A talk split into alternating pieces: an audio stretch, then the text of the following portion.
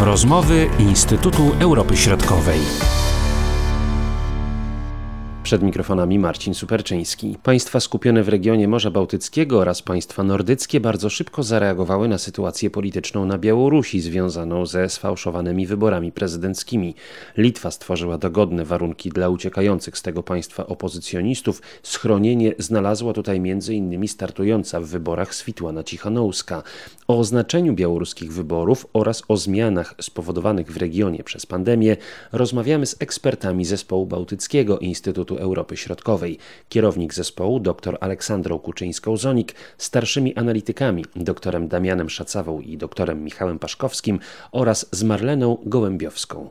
Rozpoczynamy od białoruskich wyborów prezydenckich. Dr Aleksandra Kuczyńska-Zonik. Niewątpliwie sytuacja na Białorusi e, wpłynęła e, na to, co się wydarzyło w państwach bałtyckich. Szczególnie sytuacja odbiła się niepokojąco na Litwie, przy czym należy wziąć pod uwagę, że państwa bałtyckie, wszystkie trzy państwa bałtyckie e, bardzo szybko i ostro zareagowały na to, co się mm, działo na Białorusi. Warto wskazać, że liderka białoruskiej opozycji, Światłana Cichanowska, właśnie po wydarzeniach z 11 sierpnia, w obawie o swoje bezpieczeństwo udała się na Litwę. Litwa zresztą była tym liderem pomocy okazanej Białorusi po wyborach e, prezydenckich. Tam też udało się wielu opozycjonistów białoruskich. Litwa również wprowadziła specjalne zezwolenia, zliberalizowała te zasady, które były zaostrzone ze względu na COVID. W związku z tym e, no, wielu, wielu Białorusinów e, miało tą szansę przyjechać na, na Litwę. Należy również pamiętać o tym, że to nie pierwszy raz Litwa taką otwartość wykazała w stosunku do opozycjonistów, ponieważ już wcześniej e, tak samo e, otwarcie przyjmowała opozycjonistów z Rosji. Ale również właśnie należy pamiętać o tych działaniach na szczeblu politycznym, czyli e, właśnie potępienie Łukaszenki nie tylko indywidualnie, ale również razem z, z Polską, z państwami bałtyckimi, państwami nordyckimi. To poparcie polityczne dla opozycjonistów białoruskich było bardzo widoczne. Co było y, niezwykle ważne, prezydent Litwy właśnie w bardzo taki ostry sposób, czy też bardzo dobitny sposób dał do zrozumienia, że państwo litewskie nie może uznawać y, Aleksandra Łukaszenki za prezydenta. Tak, warto y, podkreślać to, że państwa bałtyckie starają się prezentować siebie jako te, które bardzo mocno zwracają uwagę na zasady demokratyczne. Podkreślały wielokrotnie, jak ważna jest wolność słowa, zasady demokratyczne, praworządność, jawność, jeśli chodzi o przeprowadzanie wyborów. Pierwszy krok ku transformacji politycznej, e, transformacji demokratycznej Białorusi byłby dla państw bałtyckich również takim dodatkowym wzmocnieniem ich własnego e, bezpieczeństwa. A teraz doktor Damian Szacawa, proszę powiedzieć, y, jak państwa nordyckie reagowały zatem na sytuację na Białorusi? Czy równie stanowczo, tak jak robiła to Litwa? Stanowisko państw nordyckich. Wobec tego, co się e, stało na Białorusi po wyborach prezydenckich w sierpniu 2020 roku, no, było równie szybkie, jak, jak w przypadku państw bałtyckich, bo już, już chwilę po tych wyborach 10 sierpnia w zasadzie ukazały się e, krytyczne, oficjalne reakcje na, na to, co się wydarzyło. E, te reakcje w dużej mierze sprowadzały się zarówno do reakcji dyplomatycznych, do reakcji politycznych poszczególnych państw, e, jak również do mm, takiego, takiej współpracy i wspólnego frontu, który był prezentowany w ramach różnych struktur współpracy wielostronnej. Tutaj szczególną miejsce zajmuje e, współpraca nordycko-bałtycka NB8, e, w której współpracują państwa nordyckie i państwa bałtyckie, ale również e, państwa nordyckie były aktywne na forum Unii Europejskiej, kontaktowały się dość, dość intensywnie z innymi państwami. Tutaj szczególną rolę odgrywała Szwecja, trudno powiedzieć, żeby to była rola taka najbardziej, najważniejsza. Państwa nordyckie bardzo, e, bardzo mocno podkreślają e, takie przywiązanie do partnerstwa i do niewychodzenia przed szereg. Natomiast e, Szwecja bardzo mocno zaangażowała się ze względu na zbliżającą się prezydencję e, Szwecji w ramach Organizacji Bezpieczeństwa i Współpracy w Europie. A to właśnie ta organizacja jest upatrywana e, zarówno przez opozycję wobec prezydenta Łukaszenki na Białorusi, jak i przez niektóre państwa jako struktura, która mogłaby no, tutaj umożliwić dialog e, pomiędzy e, prezydentem Łukaszenką a opozycją. Możemy jeszcze mówić o wielu rzeczach, które dzielą te e, dwa państwa i państwa w regionie, ale przede wszystkim Litwę i Białoruś, szczególnie w sytuacji, kiedy została uruchomiona elektrownia w Ostrowcu i tutaj też dalsze napięcia podejrzewam będą się pojawiały.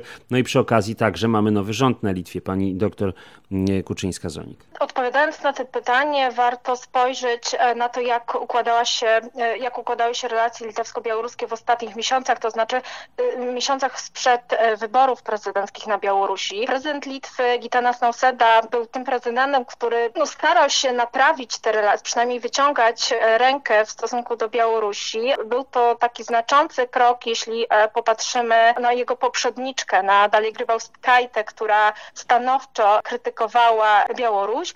W związku z tym Nausedę należy widzieć właśnie jako takiego prezydenta, który starał się nawiązać lepsze stosunki z Białorusią. Oczywiście to solo wokół jest elektorownia w Ostrowcu i wydaje się, że bardzo trudno będzie kontynuować tę współpracę, zwłaszcza po tym, po, po wydarzeniach z sierpnia, po wyborach prezydenckich. Przy czym jakby to jest jedna strona medalu, te relacje e, na szczeblu, na, na najwyższym szczeblu. Z drugiej strony należy e, pamiętać e, o kwestiach gospodarczych, ponieważ Litwa jest znaczącym partnerem, znaczącym znaczącym państwem, jeśli, jeśli popatrzymy na kwestie połączeń transportowych na przykład. W związku z tym ta współpraca gospodarcza no, niewątpliwie ma, ma potencjał. Wydaje się, że nawet po zmianie rządu również kwestie Ostrowca będą bardzo, bardzo ważne dla obecnego rządu litewskiego, w związku z tym będą bardzo mocno determinowały relacje e, między państwami. A w przypadku państw e, nordyckich, e, podsumowując już mijający rok 2020, na co jeszcze możemy zwrócić uwagę? Z pewnością jednym z elementów, o którym wydaje mi się warto powiedzieć, to większe zaangażowanie tych państw w problematykę, czy też w zagadnienia bezpieczeństwa w regionie Morza Bałtyckiego, co jest spowodowane taką, a nie inną polityką państwa rosyjskiego. Doktor Damian Szacawa. To, co decyduje o polityce zagranicznej i bezpieczeństwa e, państw nordyckich, to jest e, z jednej strony e, rozwój sytuacji na dalekiej północy w Arktyce, e, to jest rosnące zaangażowanie potęg światowych w tej części świata, czyli Chiny, Rosja, Stany Zjednoczone. Z naszego punktu widzenia, z punktu widzenia Polski natomiast ważne są wydarzenia, które, które mają miejsce w regionie Morza Bałtyckiego. One wiążą się w dużej mierze z takim szerokim e, ujmowaniem e, bezpieczeństwa, szerokim rozumieniem bezpieczeństwa, więc nie tylko bezpieczeństwa rozumianego w kategoriach e, takich tradycyjnych, militarnych, ale również no, kwestia chociażby bezpieczeństwa energetycznego, bezpieczeństwa dostaw surowców energetycznych, kwestia budowy Nord Stream 2, kwestia budowy Baltic, Baltic Pipe. To jest również kwestia związana z troską środowiska Morza Bałtyckiego i tutaj działania e, państw, które zmierzają do poprawy tego stanu środowiska. To są również kwestie związane z planami wzmocnienia stabilności w regionie. No i tutaj wspomni, już, już wspominana przez nas sytuacja na, Białoru, na Białorusi bardzo negatywnie rzutuje na to, co się dzieje w państwach sąsiadujących, jak również w tych państwach, które są dalej położone po drugiej stronie Morza Bałtyckiego. To jest kwestia rewizji strategii polityki zagranicznej i bezpieczeństwa, która jest dokonywana aktualnie w Szwecji, e, gdzie coraz więcej e, mówi się na temat tego, że Szwecja nie powinna wykluczać e, członkostwa w Sojuszu Północnoatlantyckim w przyszłości.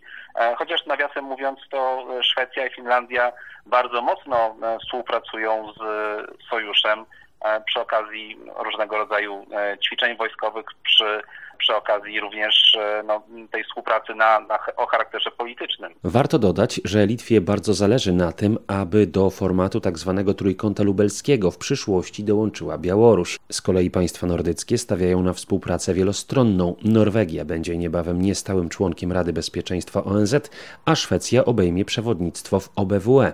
Ważne też będą inicjatywy regionalne oraz tzw. Tak zielona dyplomacja. Teraz przechodzimy do zagadnień gospodarczych i do skutków, jakie jakie spowodowała pandemia w regionie Morza Bałtyckiego, mówi Marlena Gołębiowska. Wiosną 2020 roku przebieg pandemii nie różnił się znacząco od pozostałych państw Europy Środkowo-Wschodniej. E, mieliśmy lockdown, tak jak we wszystkich państwach regionu. Takim wyjątkowym rozwiązaniem, które wprowadzono 15 maja, była tak zwana bańka bałtycka. Wówczas Litwa, Łotwa i Estonia zniosły związane z pandemią ograniczenia w podróżowaniu między swoimi państwami, no ale ta bańka szybko pękła, bo we wrześniu odnotowywano coraz wyższy wzrost zakażeń w państwach bałtyckich. No i niestety ta jesienna tendencja jest praktycznie taka sama.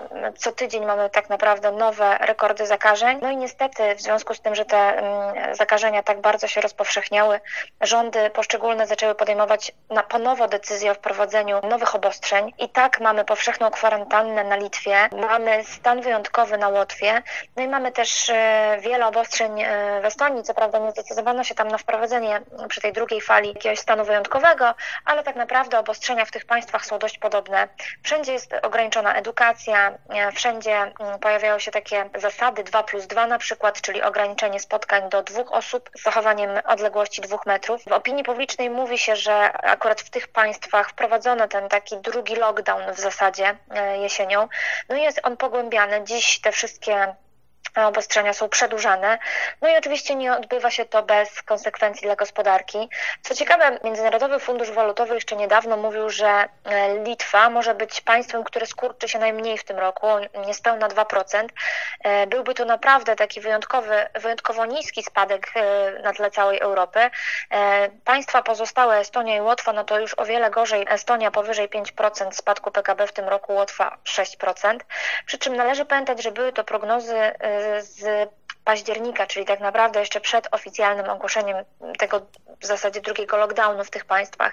Więc ostatecznie skala e, tego spowolnienia nie jest jeszcze tutaj znana w, w, w regionie. No niemniej e, dobrze, dobrze e, w tym roku nie będzie. Podobnie jeśli chodzi o sektor paliwowy, Michał Paszkowski. Tak, zgadza się. Jeżeli chodzi o sektor paliwowy, to tutaj pandemia jakby spowodowała, że nastąpiły mocne wprowadzenie, jakby zostały wprowadzone obostrzenia transportowe, to miało przełożenie swoje na zużycie paliw, paliw oczywiście transportowych, E, też paliw e, lotniczych i generalnie można powiedzieć, że w całej Europie oczywiście e, sektor rafineryjny znajduje się w bardzo trudnej sytuacji. To samo też dotyczy oczywiście jakby sektora paliwowego w, ty, w tych państwach, Litwa, Łotwa Estonia. Na Litwie mamy jedną rafinerię i ona akurat faktycznie jakby zmniejszyła przerób mm, ropy naftowej. Faktycznie tego typu sytuacja dotyczy wszystkich państw, natomiast troszeczkę szerzej, tutaj między innymi w Finlandii, firma Neste podjęła decyzję o tym, żeby z jedną z dwóch rafinerii tam funkcjonujących e, zamknąć,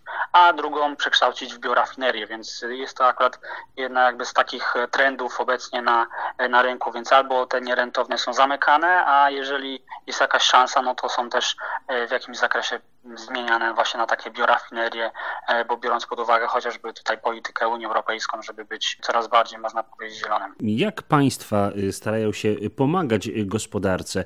Pamiętamy, jaka jest polityka unijna, ograniczenie deficytu. Teraz jednak nie mamy z tym do czynienia, pani Marleno. Tak, mamy teraz obecnie zliberalizowane podejście Unii Europejskiej, jeśli chodzi o te deficyty publiczne. No niestety tutaj, jeśli chodzi o państwa bałtyckie, to nie ma dobrych wiadomości. Na ten moment y, prawdopodobnie państwa bałtyckie mogą przodować, jeśli chodzi o e, deficyty publiczne w, w, za 2020 rok. No ale też nie ma co się dziwić z drugiej strony, ponieważ te trzy małe państwa wydały bardzo dużo pieniędzy na pomoc swoim gospodarkom. Wpompowały w nie ponad 10 miliardów dolarów e, według obliczeń Międzynarodowego Funduszu Walutowego, e, więc jest to naprawdę olbrzymia kwota, z czego ponad połowa to te bezpośrednie wydatki fiskalne, czyli mm, dofinansowanie systemu opieki zdrowotnej, ratowanie przedsiębiorstw, całych branż, które znalazły się w fatalnej sytuacji, łącznie z tymi na przykład transportowymi branżami, no, szereg form pomocy. No i na ten moment e, Unia Europejska, zresztą i wszystkie inne organizacje międzynarodowe mówią, że właśnie tak trzeba robić, czyli na razie nie myślimy o tych zwiększających się deficytach w tych państwach, e, myślimy na razie jak zatrzymać pandemię, bo to wciąż nierozwiązany problem w przypadku państw bałtyckich, ten przyrost cały czas następuje i myślimy o tym jak ratować gospodarkę, a tym długiem będziemy się zajmować informować za jakiś czas, jak te problemy na razie rozwiążemy. Wracając do kwestii gazociągów, rurociągów Nord Stream 2, jak e, ten temat y, był realizowany w roku 2020 i czego możemy się spodziewać w roku przyszłym?